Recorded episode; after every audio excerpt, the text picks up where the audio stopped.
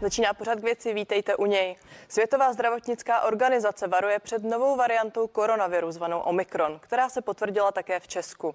Máme se jí bát, jak ovlivní očkovací plány a je na místě povinné očkování. Otázky pro biochemika, parazitologa a biologa Libora Grubhofra. Pan profesor Grubhofer je už se mnou ve studiu, vítám vás tady. Dobrý den, přeji. Já jsem na začátku varovala, že vaše jméno je Oříšek, tak trochu se to potvrdilo, nicméně jsem moc ráda, že tady s námi sedíte. Pane profesore, je vůbec možné dohnat eh, nebo možná i být rychlejší než COVID?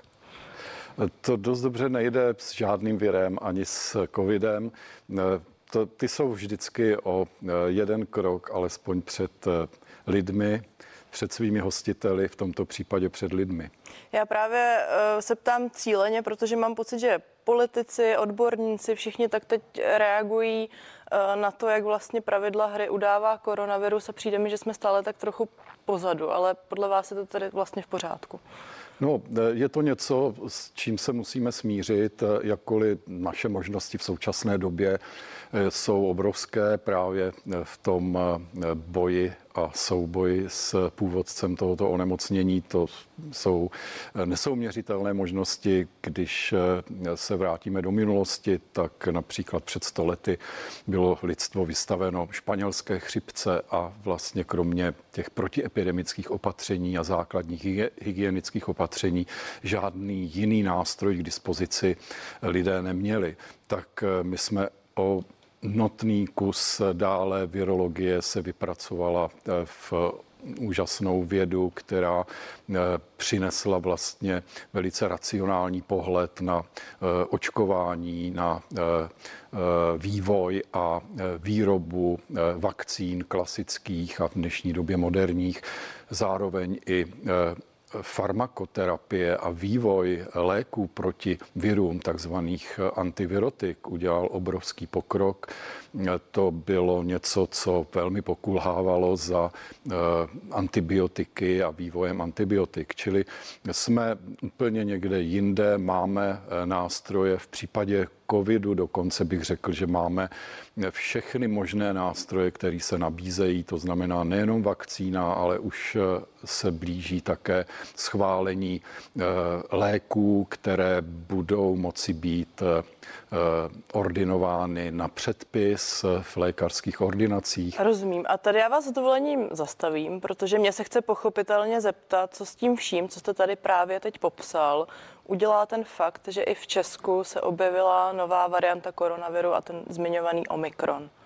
Tak, Jak změní pravidla hry? Ano. Eh, v tomto případě eh, koronavirus SARS-CoV-2 a jeho varianty a ta, která se objevila v poslední době eh, v afrických zemích, eh, nazývaná Omikron, tak eh, jistě diktují ty podmínky. My, se, my jsme vystaveni nové skutečnosti a patrně ještě budeme vystaveni více té nové skutečnosti, přítomnosti této varianty a musíme ji zase dokázat eh, čelit. Eh, musíme získat co nejdříve eh, potřebné informace už teď v laboratořích, které se zabývají touto problematikou, tak takové experimenty probíhají. Už virology zajímá, do jaké míry imunita získaná proti onemocnění těmi dosavadními variantami, případně očkováním, jak je odolná vůči a jak bude odolná vůči variantě Omikron. To máme zase možnost zjistit velmi brzy, odhadují do dvou týdnů. No nicméně už víme teď něco, víme, jak se uh, ta varianta chová, víme něco bližšího, protože půjčím si například názor uh, biologa Jaroslava Flegra, který tvrdí, respektive má nějaké postřehy od německých expertů, kteří tvrdí, že ta varianta je pravděpodobně nakažlivější, rychlejší, říkám to velmi laicky, ale nemusela být tak smrtnější. To je již potvrzené. Ano, objevují se tyto informace uh, i z jiných zahraničních pracovišť a Eh, nemoc, velkých eh, nemocnic. Zatím nemáme ovšem tak velké množství eh, pacientů, u kterých byla prokázána právě tato varianta. Samozřejmě údaje ukazují obrovský rychlý nástup, zejména v Jižní Africe, ale to ještě bylo vlastně v samotném počátku na začátku a v polovině listopadu, kdy ten nástup byl obrovský, ale v celkovém množství lidí, které nebylo nikterak velké. To se dožene během několika dnů a týdnů. Ta neznalost se doplní samozřejmě a e, kombinace právě zvýšené virulence, respektive nakažlivosti této nové varianty a mírnější patogenity, tak e, ta není vyloučená. E, neznamená to vždycky, že, že s masivnějším a výraznějším šířením musí nutně ten patogen být také nebezpečnější. Ale to uvidíme. Omlouvám se, dá se tedy říct, jak eh, se vůči této mutaci eh, máme teď vymezit, jak eh, vlastně zacházet s tou situací. A já teď půjčím například za příklad Velkou Británii, která vlastně byla velkým rozvolňovačem, ale pokud jde právě o variantu Omikron, už stanovila, že každý, kdo přiletí do Británie, tak bude muset podrobit se PCR testu, což mě jako lajkovi dává jakýsi signál, že vlastně pracují s tím, že jde opravdu nebezpečnou variantu. Ano, to je první věc a první zásada eh, epidemiologie, že musíme vytvořit eh, předpoklady, maximální eh, podmínky k tomu a předpoklady, aby nemohlo dojít k šíření. To, jestli se nám to povede nakonec nebo ne, a jestli se to povede v jednotlivých zemích, to je další otázka, ale ty podmínky a ta snaha se vytvořit musí. To znamená, že určité uzavření, jako například udělala Izrael, nebo teď zpřísnění podmínek ve Velké Británii, to je naprosto nezbytné, stejně tak jako v Praze na letišti a v dalších eh, městech eh, Evropy, které přijímají eh, cizince z nějakých dálkových letů. A je, je to absolutně nutné, jakkoliv to ještě neznamená, že se nám úspěšně podaří, podaří tu, to riziko vyloučit. A já se teď pochopitelně znovu budu ptát jako like. Chápu ta opatření vzhledem k současnosti a vzhledem k aktuální variantě koronaviru, ale chci se mi zeptat, zda podobnými bariérami vlastně nevytváříme podmínky pro to, aby vznikaly další a další mutace. No, eh, podmínky pro další a další mutace jsou vytvářeny eh, eh, na, na shromážděním dostatečného množství lidí, kteře, kteří jsou imunitně naivní, kteří se nesetkali s tím virem vůbec a nebyli také dosud očkováni, čili nemají žádnou ani minimální bariéru proti, eh, proti šíření koronaviru. Tak to je hlavní podmínka pro šíření nové varianty. Čili eh, my tím, že zabráníme tém, eh, tomu vstupu, alespoň v první fázi šíření, tak získáme čas na to, abychom se připravili, abychom připravili diagnostiku, abychom získali čas eh, k tomu také se dozvědět detaily o eh, chování toho viru, o eh, podmínkách jeho šíření a také i o té patogenitě, o tom, jak vlastně nebezpečné onemocnění vyvolává. Čili ona je to souhra okolností a rozhodně ten základ je stále pokračovat v očkování proti součas, proti té původní verzi v původní variantě koronaviru, poněvadž tou získáváme základ té adaptivní specifické imunity. A ještě tady krátce prosím, když tedy víme, eh, že ta varianta se vyskytla v Africe, konkrétně v Africké republice, neměl Západ možná dřív pomýšlet na to, jak proočkovat právě Afriku a ten třetí svět? Víte, to je samozřejmě palčivá otázka a e, na tu se nedá odpovědět jinak, než e, ano, měli jsme jako civilizované země, civilizované státy světa se tímto daleko více zabývat, než jsme se zabývali. Je to, je to pravda. Profesor biolog Libor Grubhofer je mým dnešním hostem pořadu k věci. Vy už jste to částečně naznačil, nicméně ta obávaná otázka i odpověď je, zda na tu současnou variantu a mutaci funguje to aktuální očkování, očkování kteří mnozí z nás podstoupili. Jaká je odpověď? Tak to zatím opravdu nevíme, ale jak jsem naznačil, odhaduju tak do dvou týdnů, že to vědět budeme, poněvadž ty experimenty na eh, ochranný efekt protilátek cirkulujících v krvi původních pacientů COVID-19, i těch kompletně očkovaných, tak ty se skutečně v laboratořích momentálně odehrávají. A Zna, Pardon. Pokud to zjištění tedy nebude jednoznačné, eh, jak rychle dokáže farmaceutický průmysl reagovat a modifikovat vakcínu na další a další mutace? Tak eh, ten realistický časový interval je 100 dnů, 3 měsíce. Tak eh, tak rychle je mm, součas, jsou ty současné biotechnologické a farmaceutické firmy zareagovat. A bojíte se toho verdiktu? A co vlastně teď prožíváte jako vědec a jako občan zároveň? No, jsem velmi, jsem velmi napnutý. Jako, uh, jako člověk, který se uh, infekčním uh, onemocněním z toho biologického, virologického hlediska věnuje celý svůj život vlastně, tak jsem jsem velmi, prožívám to samozřejmě hekticky a prožívám to jako něco, že v mém oboru se teď skutečně něco děje. Vlastně od času HIV v 80. letech jsme nezažili mnoho ve virologii zase tolik tak excitovaných událostí. Ano, zažili jsme SARS-1, MERS, zažili jsme ZIKu, ale to všechno se nás nějak netýkalo, protože to běželo Eh, příliš daleko od nás a věnovali jsme se tomu, eh, abych tak řekl, v branži tady eh, spíše teoreticky a jenom občas nějak prakticky. Toto vytvořilo najednou pro nás podmínky, že tím skutečně žijeme a že i ta, ta, ta, ta věda, virologie vlastně doznala obrovského uznání v posledních letech, poněvadž málo platné trochu zanikala eh, v prostředí molekulární genetiky, molekulární biologie. Dneska, je, dneska se hřeje na výsluní, ale z toho lidského hlediska je to samozřejmě špatná zpráva. A... No já právě vidím, že vy se smějete, máte vlastně jako vědec eh, radost a eh, nadšení v očích a chci se zeptat, co prožíváte jako občan a možná i zhodnotit, co tedy nás čeká, pokud opravdu dojde k tomu verdiktu, že vakcína je potřeba neustále nějakým způsobem upravovat, tak jaký je ten scénář do budoucna.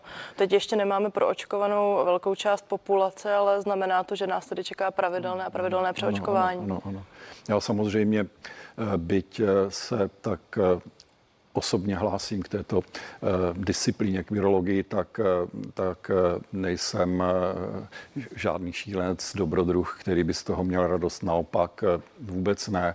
Prožívám to o, o to větší, s větší zodpovědností, respektive s o to většími pocity závažnosti a, a účasti v, celém, v celé té šlamastice, kterou, kterou svět, celá naše planeta vlastně prožívá používá. O tom není pochyb a e, já jsem e, právě e, smutný z toho, že momentálně a vlastně postupně od začátku pandemie, že nabral na dechu ten celý dezinformační proud, který se šíří eh, naší společností velice účinně, protože jsou dneska nevýdané možnosti pro šíření dezinformací sociálními sítěmi, internetem a podobně.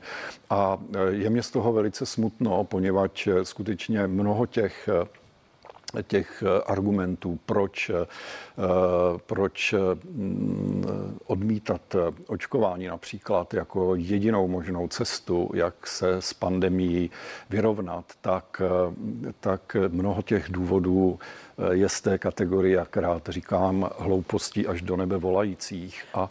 Já se omlouvám, tady vás s dovolením zastavím, protože je jisté, že i právě na dezinformace a jaksi klesající tempo, respektive teď už zase nabírající tempo hmm v případě očkování reaguje pochopitelně také vláda.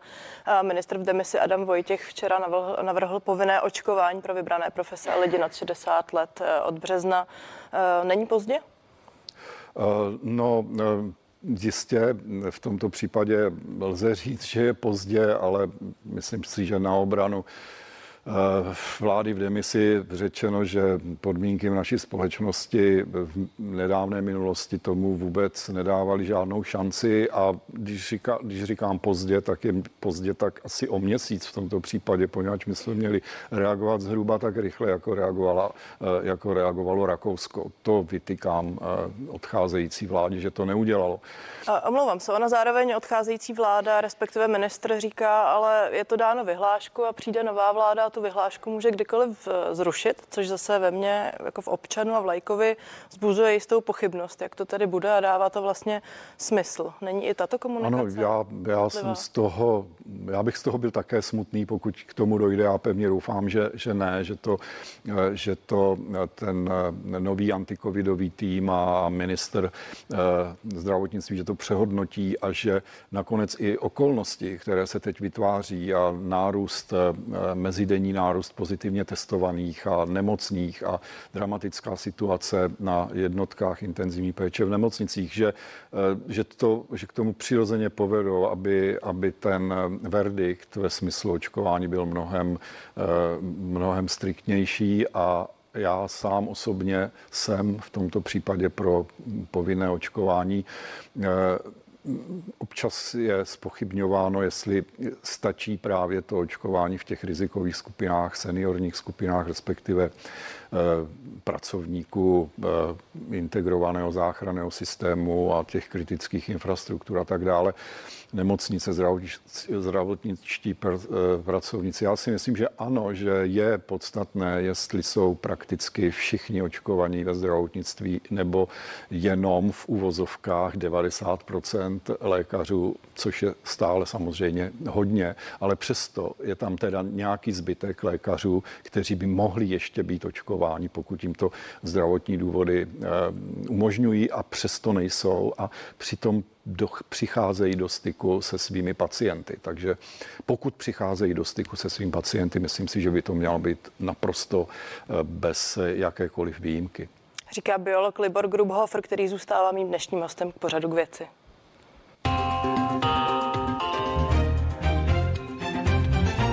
No ještě když tedy krátce zůstaneme u očkování, pomůže podle vás dnešní vystoupení bývalého a budoucího premiéra Andreje Babiše a Petra Fialy, kteří podpořili iniciativu Lékaři pomáhají Česku a jak se postavili se opět za očkování? Tak eh, každý takovýhle pokus je důležitý a pevně doufám, že ano, eh, nezbývá, než eh, samozřejmě zůstat také u toho apelu a u zdůrazňování důležitosti. Zdá se nám, že to není úplně, že to není dostatečně účinné.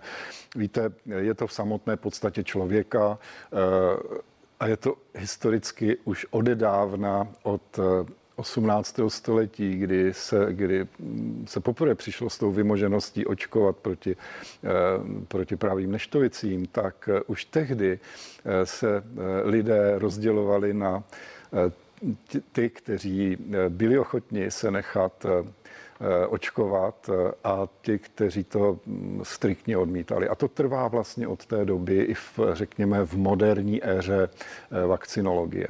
Takže nic nového. A mimochodem ta iniciativa hovoří o tom, že očkovat by mohly i jiné profese než praktičtí lékaři, například zubaři. Je to na místě podle vás? To si myslím, že ano.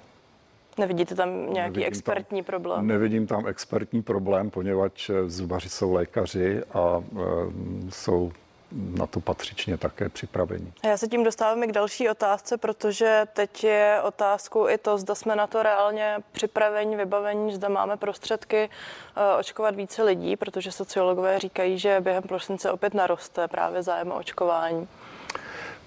Zcela jistě trendy tomu nasvědčují a e, to, jestli jsme dostatečně připraveni, to si úplně netroufám tvrdit. Zdálo se mi, že v, tom, e, v té jarní vlně e, covidu jsme dokázali velmi rychle aktivovat očkovací centra v nejrůznějších halách a velice prostorných objektech to teď eh, se spíše rozjíždí rozpačitě, eh, ale já předpokládám, že vláda se bude snažit eh, dělat všechno pro to, aby, tu, aby té situaci šla napřed. No. Protože očkování je skutečně naprostá priorita, musí být. Premiér v demisi Andrej Babiš včera také uvedl, že do Česka dorazí před Vánoci vakcína pro děti ve věku od 5 do 11 let. Jak se mám jako rodič správně rozhodnout, zda naočkovat své dítě?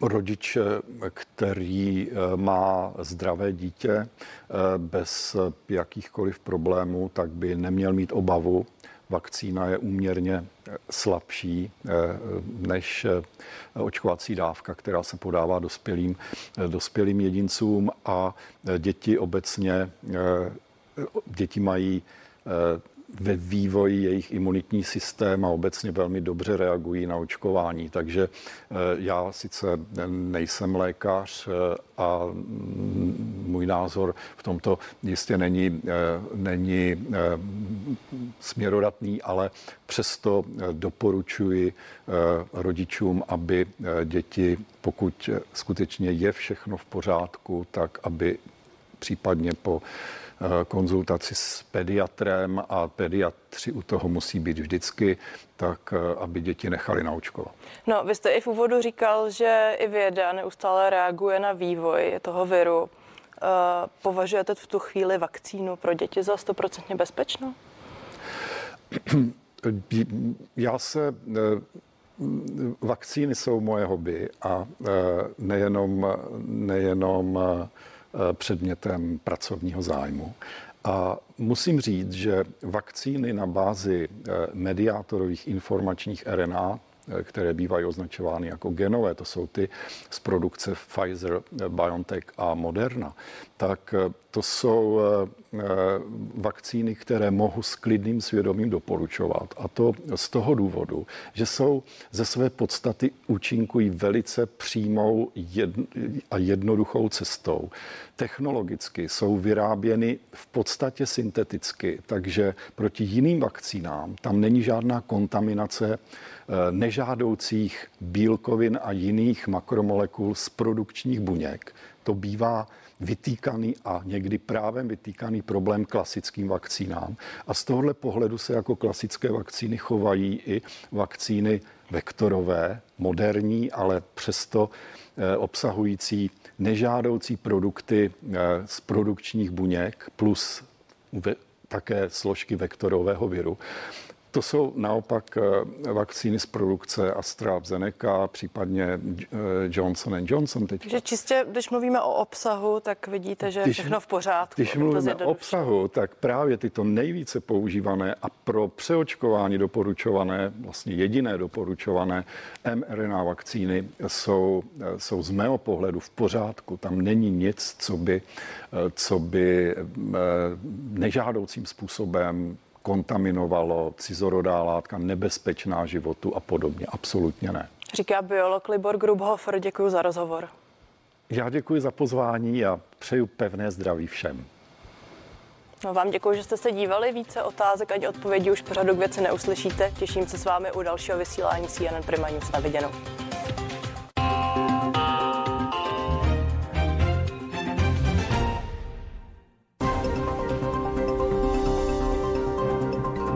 Kriminální kauzy a nebezpečné situace, do kterých se nechcete dostat, ale i vaše